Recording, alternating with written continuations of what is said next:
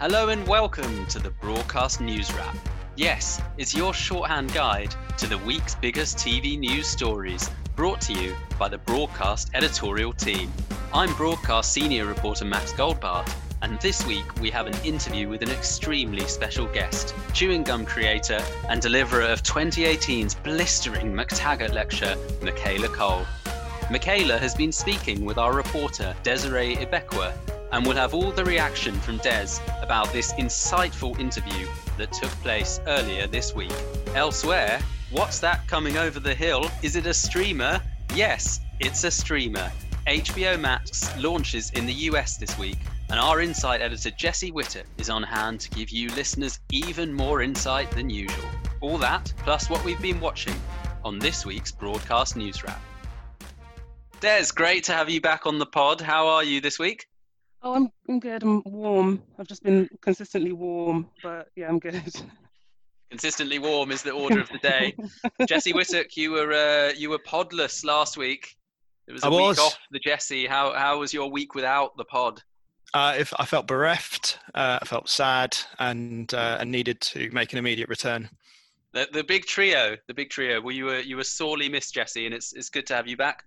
And Thank you. later we'll be we'll be talking HBO Max. But first of all, Des, you uh, you interviewed Michaela Coel earlier this week. How did that go? Yeah, no. So I, I interviewed Michaela Coel, who is the the brains behind Chewing Gum, and now I May Destroy You, which is a BBC HBO co-pro. And yeah, we spoke about a bunch of things. We spoke about her MacTaggart two years ago. You know, the development of the show, which is based on very sensitive personal experience. And yeah, no, it was great. She was great. Great. Well, we're going to go to a little clip of that interview and we'll be back shortly. Uh, a disclaimer the audio quality of the interview is slightly crackly. Yeah, thank you so much for, for hopping on this call. So, kind of getting onto the show, um, it's a it's a deeply sensitive topic, and I was wondering about the development process for the project.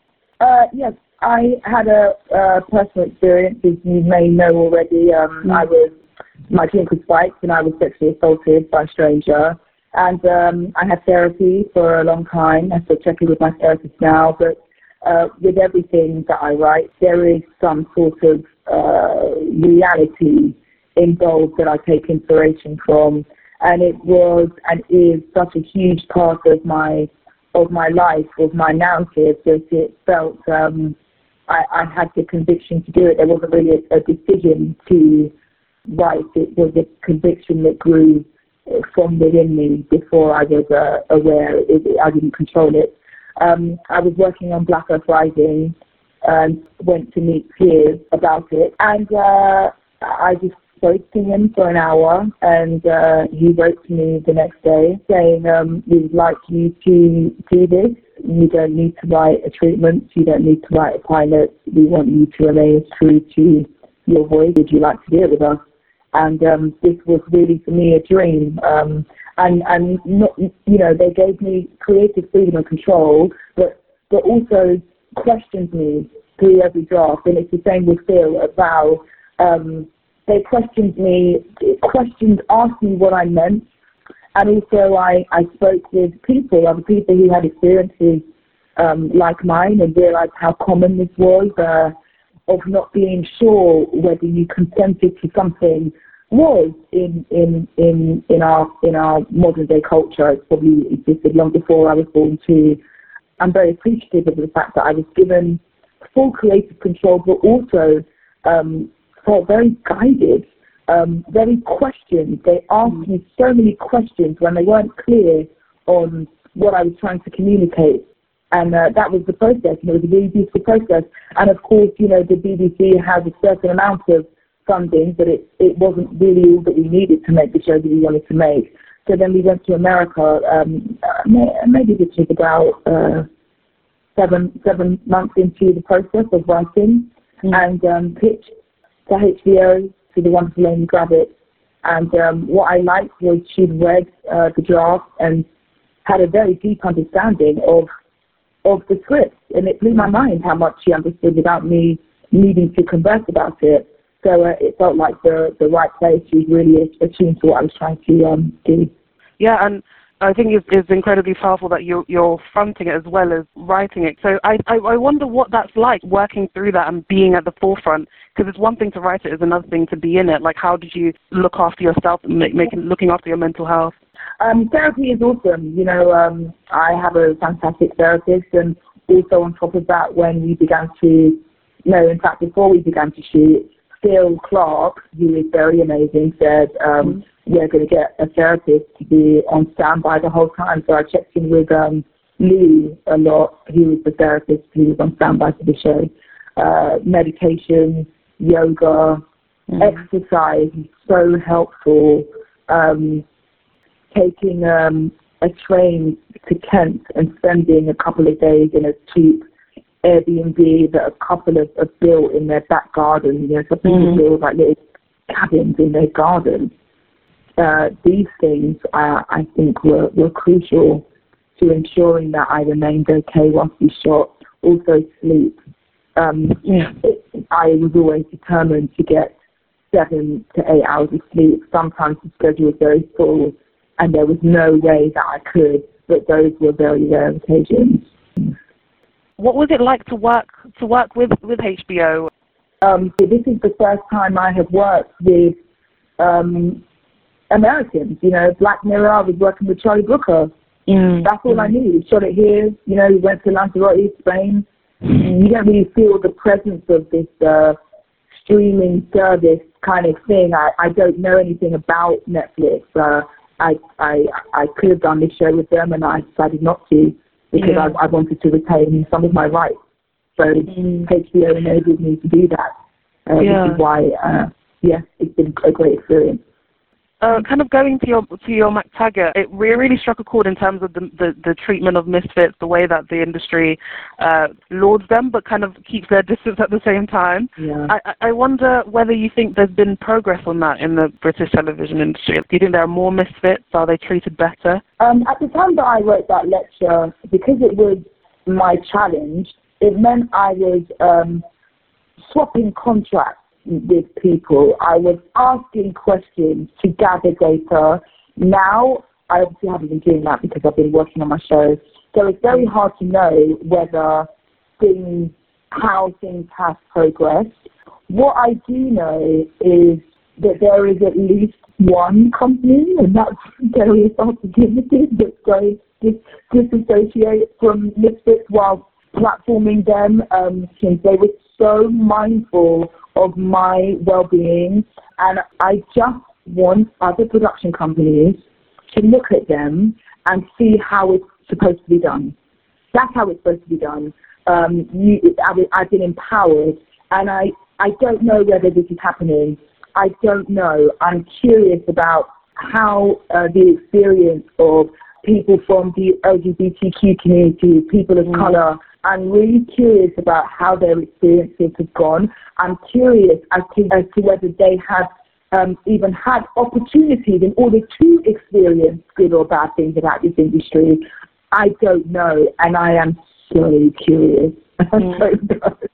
Uh, oh, going back to the show, like, what do you, what do you want the impact to be? Like, what what do you want people to take away from it?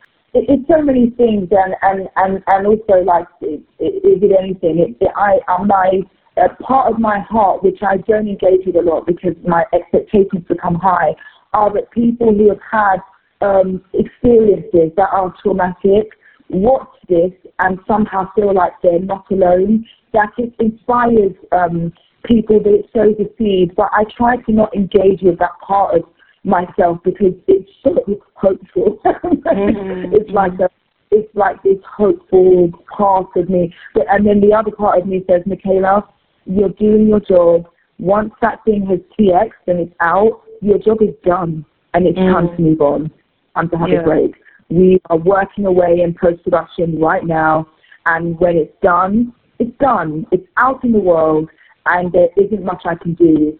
Um, at the same time, I, I do hope that it inspires thought and um, that it might stir something inside of us, inside of the individual whilst they watch that it calls us to look inside, to look inward and um, explore our internal selves and how we're doing.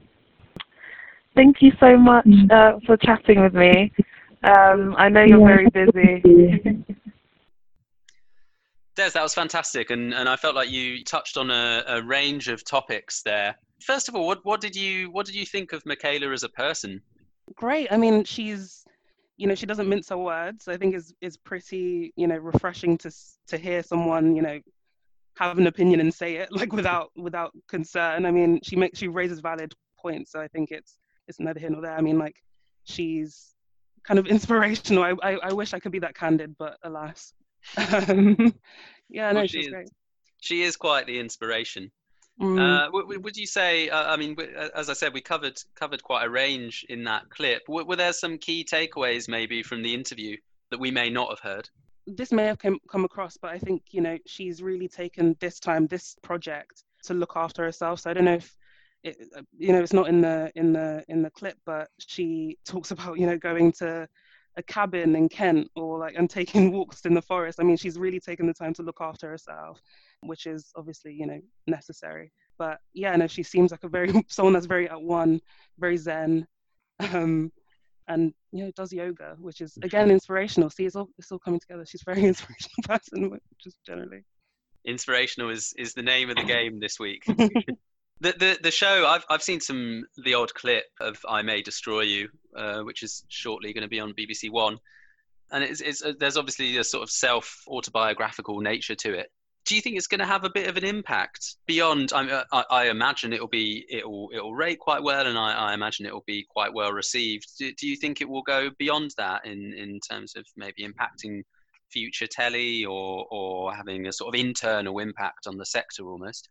Yeah, I think so. I mean, it's it's you know pretty pretty heavy stuff, but it's authored by a black woman talking about her own experiences of sexual assault. So that's I think that's that's pretty radical in and of itself. But she, you know, as she said in the clip, had a lot of creative control, and I think it's important for you know when we have. I know people of color or you know misfits, as she said, no MacTaggart, have an actual stake in the industry rather than you know superficial credits. So I think yeah, beyond just the subject matter, I think her role in that show is going to have quite an impact for people coming up behind her. Des, did Michaela feel that the MacTaggart, which was so powerful in 2018, does she feel that that speech has had the impact that she wanted it to have? Did she did she sort of approach or or, or get onto that topic? She she said that she would be interested to see what has happened. I think she pitched this story, uh, this show in 2018, and it was a labor of love. There was a lot going on, so I think she hasn't had time to, you know, take another broad sweep of the industry and see what's happening. But I, I think she she feels like, you know, her own experience with Various Artists Limited, who's the the producers of the show, they've empowered her. They made her feel safe and comfortable. So for her, I think the jury's still out. She's curious to know. She she's you know said that she she would want to find out. So I think we'll, have to wait and see what, what her take is on the on the current state of the industry. Yeah, it did sound like that. That that what what she did briefly touch upon uh, about it in the clip did sound a little bit like maybe the jury's still out. I was having a little little think back to the to that MacTaggart, which is almost two years ago now. We had Dorothy Byrne in between with with a similarly kind of blistering broadside, you might call it. But I was looking back and there, there was some there were some great quotes. Coel said that broadcasters, production companies, and streaming services have been scrabbling for misfits like kids in a playground scrabbling for sweets, not sure of the taste, just aware they might be very profitable. Which I, I thought was a- an absolutely amazing quote. She also said, Why are we platforming misfits, heralding them as newly rich successes whilst they balance on creaking ladders? It's quite Really- quite it's quite Yeah. intense stuff, isn't it? it's, Yeah, um, it's and- re- and really really putting the industry under a spotlight, and I think that's what um, Michaela's been really good at doing is um, is shining a light on those areas where TV really should have made more progress and hasn't done, and and and hopefully she is one of the vanguards of a of a new generation of, of creators who will actually change things. And certainly with the new show it seems like she's she's going some way to doing that and you, you hope that there are more like her out there. But it's um it, always good to hear from someone like that a, a sort of a unique voice in the industry Yeah. Yeah, and I remember I remember being very impressed by her. So so I think around that time she launched her own indie actually, which was just kind of like a production vehicle, and they're co-producing on on mm. I May Destroy You, right? And she she seemed to have a really good idea of how to navigate the industry beyond just being the talent, and that came out, and and it seems like there'll there'll be more of that to come. Uh, I, I, wonder if I, have been thinking a bit as well about the, the impact of, of coronavirus on on diversity improvements. Did she touch on that, or, or, or if if not, what do you reckon, Des? Do you, do you think Corona is going to is to slow things down in in diversity and inclusion gains, or or possibly speed things up? Yeah, I mean, I spoke to the kind of chief exec of the CDN a couple of weeks ago now, maybe two months. Time is very weird at the moment. Um, really but, is. Um, she she did say that you know there's obviously concern that you know during it, during COVID, like during the pandemic, during lockdown programming, that they're not going to access those people who are more diverse and reach for the usual suspects. I mean, I've again after that I've spoken to a number of people who are who are BAME or you know are in the industry, and it just feels like there's been a bit of a stop on it at the moment. And obviously, you know, the industry is dealing with existential questions but really you know diversity a lot of people are saying that diversity should be so baked into the way that people are working that it shouldn't be a consideration to pause and restart when when when you know things things get back to normal. So there's obviously there's obviously a risk. People at channel 4 are, are still ring fencing money for you know small small BAME and regional indies. So we'll have to wait and see but it's, it's just very disappointing for certain people that is something that's an add-on rather than something that's kind of imbued mm. and baked into the way that we we work Mm. Yeah, the general response is almost a little bit worrying. Mm, uh, mm. And also, often this stuff costs money, doesn't it? And and broadcasters and indies have less to spend. So it's as you identified, if it's considered an add-on, add-ons mm. are currently the things that that are being removed at the moment. So therefore, therefore, you do worry. Today is the the 28th of May, and and tomorrow we'll be publishing both Des's interview with Michaela Coel and and my interview with uh, June Sarpong, who's the new head of creative diversity for the BBC. And, and she took a, a more positive view, thinking that as coronavirus sort of speeds up the way in which we work as an industry and, and we make quick gains in certain areas, such as working from home, for instance, we're all, we're all realizing that working from home is, is eminently possible. Areas in, in the diversity space could also improve at a faster rate she thinks. So so there are clearly some some conflicting views out there. Yeah, and there there is that argument that I've heard uh, several times. Speaking to a producer uh, from a, a BAME background last week, who was talking who was talking about the fact that her indie is uh, a regional company, small regional company, and that her her take on things was the coronavirus lockdown has in effect leveled the playing field slightly because everyone's sort of doing the same things and you know the the whole kind of london media set idea or group has um, obviously kind of ceased to be for the time being there's that old adage that people talk about you know the producer bumping into the commissioner in on the third floor of the BBC, you know, mm-hmm. as they wait for the lifts and then doing that sort of elevator pitch, as they call them, getting shows away that way there's a sense that that's probably going to go away a little bit and and hopefully the sort of culture behind that will will go away to an extent and and level the playing field there's clearly lots of different takes on on how we're going here and there's going to be a lot more to to investigate as we go forwards yeah, I, I just wanted to add to that as well. Like, obviously, there's been talk more generally about what what COVID's going to change, but I think it needs to be on on some level like an active decision on on the industry's part. I think you know I've spoken to people that are like great that everyone's saying things are going to change, but actually, how do you put things in place to make sure that actually happens? Because it's very easy to be like, oh, you know, like no one, you know, people are going to be on more Zoom calls, but if you don't hold people to account and have codified rules or ways of working, then there's definitely a risk that that's going to fall by the wayside, and we just yeah start having Pret lunches and stuff. I don't know. Nothing wrong with a Pret lunch. There's everything wrong with a Pret lunch.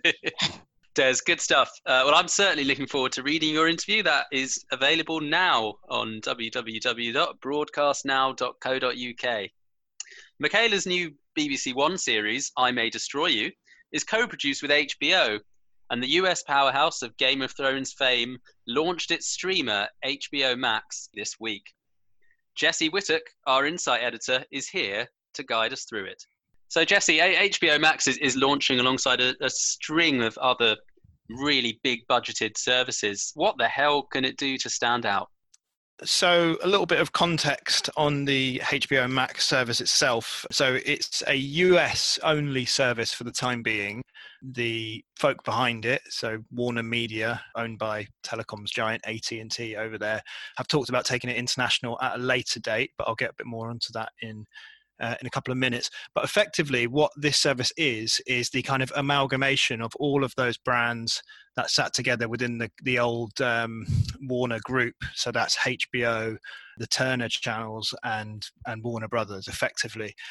And for Warner Media, as the company is now, this is a massive play akin to this, the play that Disney have taken with Disney Disney Plus. So they're really, you know, staking the furniture and staking the house on on this being a success. Obviously, in the US, the, the HBO cable channel is kind of absolutely aligned with that sort of premium programming. It's known for shows like The Wire, The Sopranos, you know, Six Feet Under, True Detective, some of those absolute cultural milestone TV shows. But HBO Max represents a sort of different step for the business. After AT&T took over Warner, there was a kind of cultural war broke out to an extent. So the old guard HBO guys like Richard Plepler, who was the former CEO, were very keen to protect the HBO brand and what it represents, that kind of high-end documentary, high-end drama, a bit of premium sport, that that sort of brand. Whereas the uh, the guy who sort of took over Warner Media, who is now actually the CEO of AT&T, man called John Stankey, uh, he famously went into the uh, into a um, town hall meeting with the company and effectively said you guys are way too slow and you need to produce a lot more stuff which is kind of the antithesis of the hbo model which is carefully created and curated programming made by sort of premium creators right? So you've got this this massive new service which effectively obviously the, the parent company has won out and they're launching this service. They've got all sorts of programs on it, and it will be fascinating, Max, to see uh, how this fits into the kind of emerging ecosystem of mm. uh, hmm. SVOD services. Yeah, it, it, does. It does sound to me like like a lot is being staked on this service. So a year or two down the line, what what is termed as a success? Maybe in terms of subs, maybe maybe in terms of quality of, of original programming. What, what what do you think makes this a success? Well, it's really hard to say because you've got that you've seen these ultra successes like Netflix, which just keeps adding on subscribers quarter after quarter you know hit record quarters early again this year. Disney plus has already reached 50 million subs plus. Uh, that's obviously an international service but that's doing really well. It's been really well received.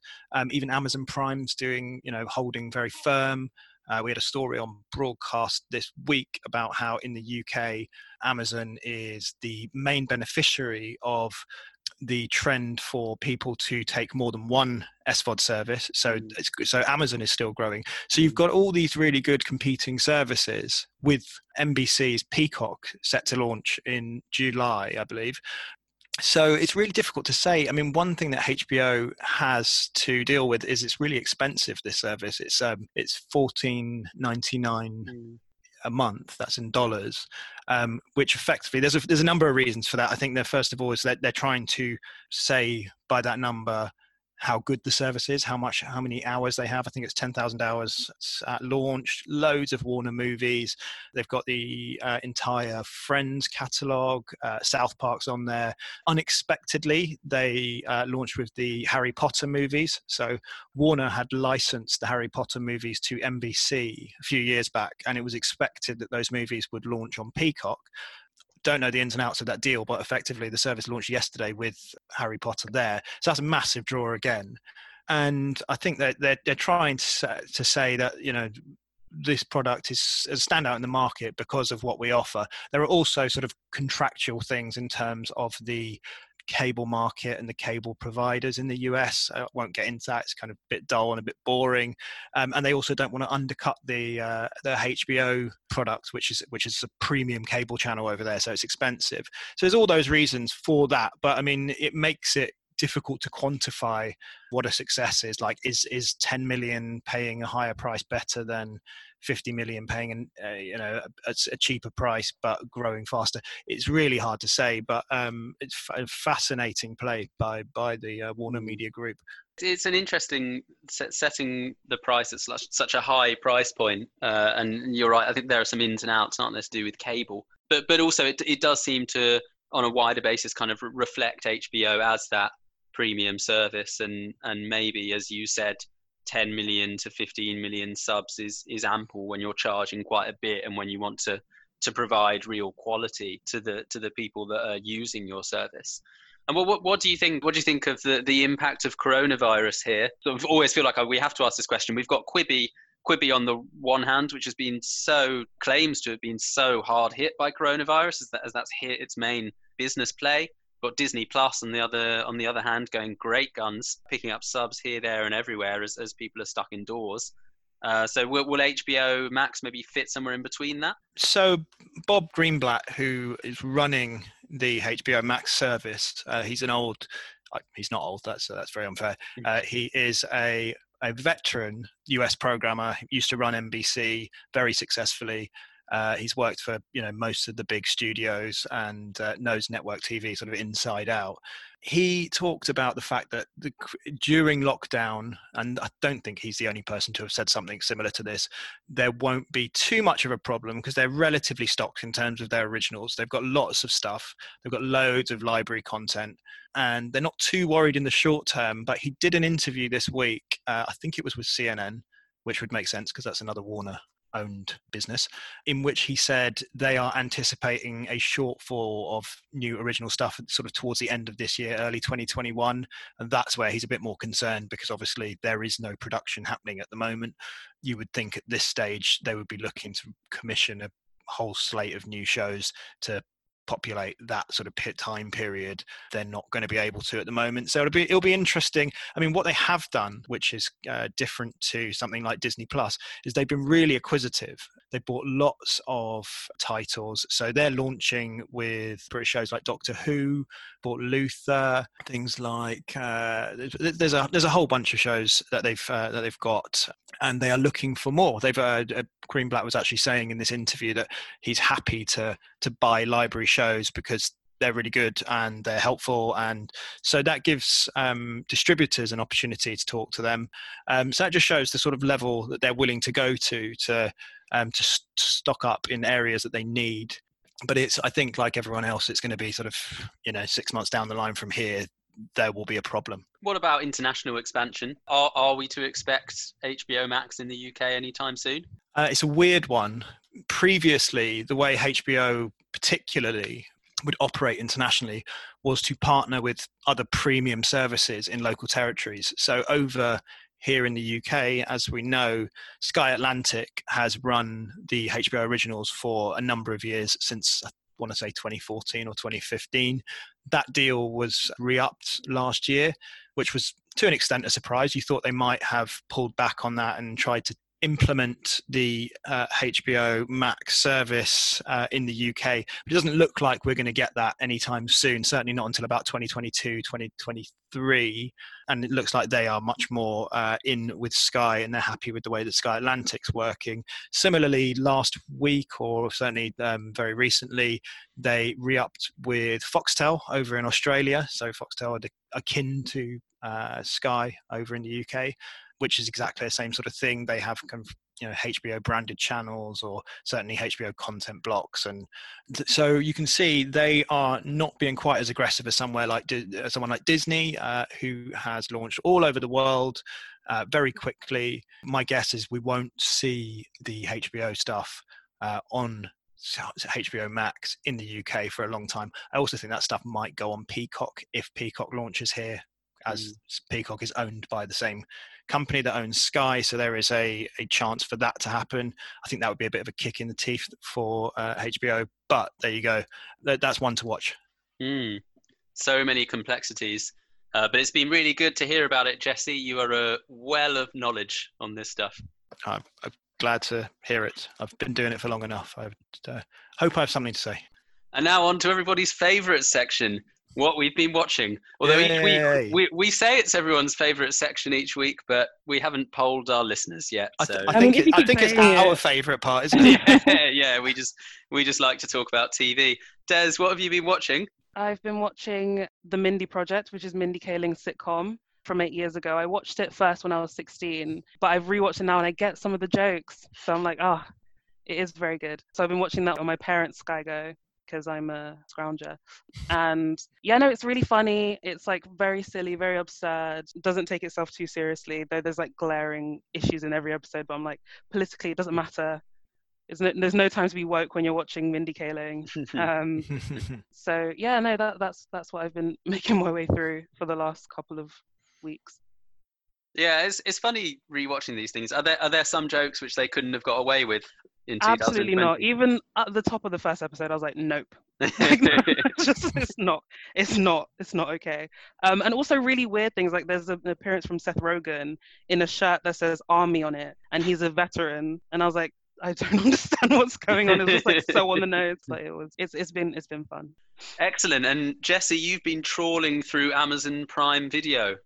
I have, um, and I've been doing two things, Max. One, as you know, I've been trying to get through season 10 of the uh, MasterChef Australia. Uh, and it's- going. and it's, it's it's it's painful. There are 61 episodes in that series, and it's basically always on in the background. It seems to be. I don't think I've actually watched an episode properly, um, but um, it is a, it is a good show. Like when you sit down, but it's it's um it's way too positive for a Brit like me, and it's um yeah, there's just a lot. I mean, the episodes are really long. I feel sorry for um, the Australian TV public who have to. I think it's on every single night when it's on over there. So that has sort of been on. But mainly, I've been watching this cop show. It's one of the older Amazon originals called Bosch, which is based on the Michael Connelly novels.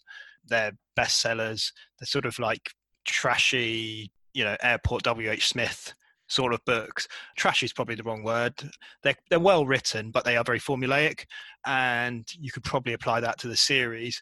It's got some of the best producers in America behind it. So you've got people like Eric Overmyer, who is uh, one of the uh, the guys behind The Wire. In fact, it, the, one of the stars is uh, Jamie Hector. Uh, he, he plays the sidekick. Jamie Hector's best known uh, for playing Marlo in The Wire. And those who've watched The Wire know that Marlo is the biggest bastard who's probably ever been put on television. So you've got all these like funny little TV references that I enjoy. The main character's real name is Titus Welliver, which is brilliant as well. The show itself, bits of it are brilliant. Some of the dialogue is really hammy. Um, it's really nicely shot. I recommend it if you want a sort of slightly nonsense watch. That's that's my uh, that's my takeaway. Great stuff. Well, I think we could all do with a slightly nonsense watch at the moment. Uh, so that sounds fantastic. Bosch on on Amazon Prime Video. And Des and Jesse, it's been a pleasure as ever. Thanks for joining me on this week's broadcast news wrap. Thank you for listening to this week's broadcast news wrap. I've been senior reporter Max Goldbart, and you've been listening to chewing gum creator Michaela Coel, broadcast reporter Desiree Ibekwe, and insight editor Jesse Whittock. You can check out the pod on Spotify and iTunes, or on our website via www.broadcastnow.co.uk.